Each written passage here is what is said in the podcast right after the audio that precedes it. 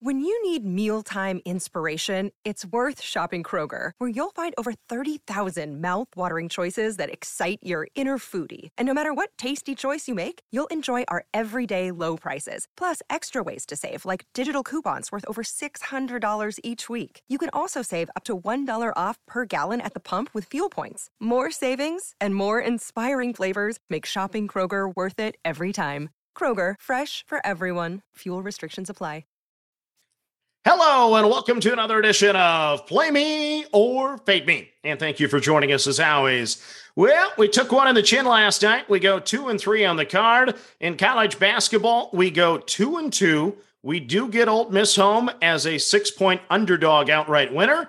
North Carolina covers the number against Virginia Tech, but Delaware loses at home to Towson. And then Kansas, they win in double overtime, but they don't cover the number. So we lose the juice in college hoops. And then on the frozen pond, the Rangers win in overtime, so we don't cover the one and a half. So for the day, when you sum it all up, we lose $118.20 and we move on to the next. So ever since we moved the National Hockey League out of the leadoff spot, hockey's gone cold for us. So guess what? We're going to lead off on the frozen pond. It is Nashville minus one and a half at Seattle at a plus 155.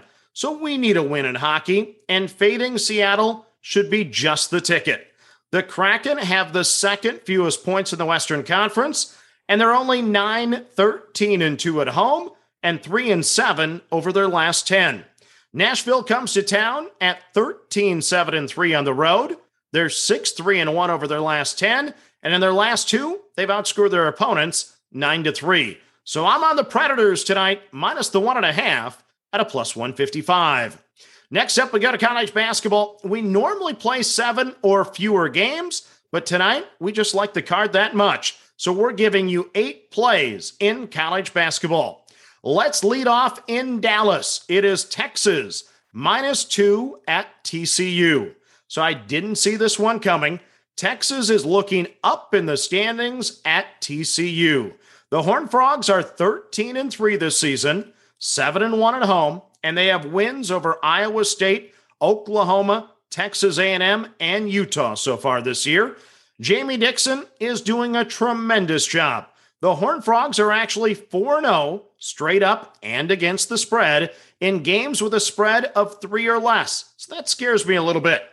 Then on the Texas side, well, they're approaching the Wisconsin and Alabama level for me. The Longhorns crushed me during the football season, and now they're doing the same here in the basketball season. But I do love Coach Beard. I like this roster. I just don't understand the struggles. Losers of three of five with losses to Kansas State, Oklahoma State, and Iowa State. I stand by my opinion of Texas, though, so I'm going to lay the two, hoping to get to see the good Texas that I expect. It is Texas minus two at TCU. Next up, we head to the Atlantic 10. It is Richmond plus two and a half at Rhode Island. So Rhode Island is three and two in conference, coming off an ugly loss to George Washington as a 15 point favorite. The Rams have a couple wins over Boston College, but nothing else really stands out on the resume. Richmond is only three and three in conference, but they have won and covered back to back road games at Fordham and LaSalle. This Spider team has wins this year over North Carolina State, Toledo, and then oh so many close and competitive losses. I've been backing this team all season, so the opportunity to get points, I just can't pass it up. I'm on Richmond, plus the two and a half over Rhode Island. Next up, we head to the American Conference and we go to Philadelphia. It is Cincinnati minus two and a half at Temple. So both teams have won three straight and only have two losses in conference so far this year.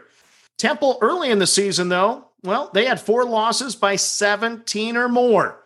But now in their last five games, they've been playing some pretty good basketball. Meanwhile, the Bearcats, their calling card was that early season upset win over Illinois. But they've stubbed their toe multiple times this year since then, so I can't completely trust them. With that said, I still think the Bearcats have significantly better talent and should cover the two and a half. So I'm on Cincy at Temple. Next up, we head to the ACC and we go to Pittsburgh. It is the Cuse minus four and a half at Pitt. So Pittsburgh is finally starting to look like the Pittsburgh that I expected. Last time out, they lost 75 to 48 to Clemson and finished with 20 turnovers and 16 made baskets. That's not a good ratio. Syracuse, meanwhile, 9 and 10 this year, but they did beat Pitt last time around, 77 to 61. And in that game, the Boeheim family scored 42. Syracuse is coming off a 20 point loss to Duke. Pittsburgh is no Duke. I like the orange on the road, minus the four and a half. Next up, we head to the Horizon League. It is Wright State plus one at Northern Kentucky. So, ever since I stopped betting on Wright State, they've been playing good basketball. They are now eight and two in conference, just one game out of the top spot. I'm nervous about this being their fifth road game in 12 days, but I'm thinking winning can help overcome that. Meanwhile, Northern Kentucky returns home after a very successful three and one road trip, but they haven't been overly dominant at home this season, losing three games already this year. I like Scott Nagy and the Raiders of Wright State to go on the road and get this one tonight, plus the one at Northern Kentucky. Next up, we head to the Big Ten. It is Rutgers minus three and a half over Maryland. So Maryland made me look like a fool with the upset win over Illinois, but I'm still going to fade them. The Terps are only one and three on the road this season and lost by 11 to Rutgers at home just 10 days ago.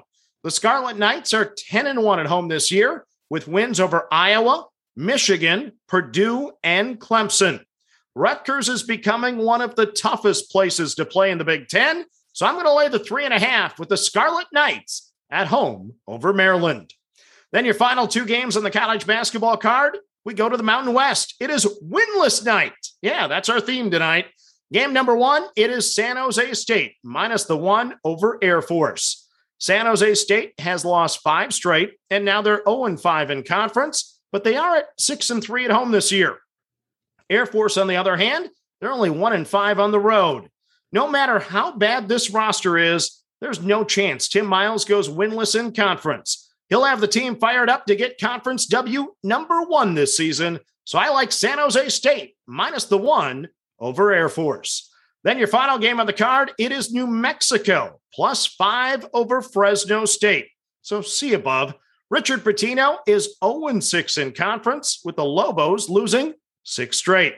This start is a little more puzzling. Consider Pitino brought with him some talent from Minnesota and has a decent roster. Their recent road trip had them competitive, losing by only two at Wyoming and six at Colorado State, two very good basketball teams. They've also played competitively, losing by three at home to Utah State and by eight to Boise State. It's just a matter of time before they get the job done. I think that time is tonight. So I'm on the Lobos plus the five over Fresno State. So let's recap your card for a Tuesday on the frozen pond. We like Nashville minus the one and a half at Seattle at a plus 155. In college basketball, we're on Texas minus the two at TCU. We like Richmond plus the two and a half at Rhode Island. We like Cincinnati minus the two and a half at Temple. We're on Syracuse minus the four and a half at Pittsburgh. We like Wright State plus the one at Northern Kentucky. We love Rutgers minus three and a half over Maryland. We're on San Jose State minus the one over Air Force. Then your final game, once again, is New Mexico plus the five at Fresno State. So that's your card for a Tuesday. As always, manage that bankroll. Don't chase money. Have fun and let's cash some tickets together. Good luck, everyone.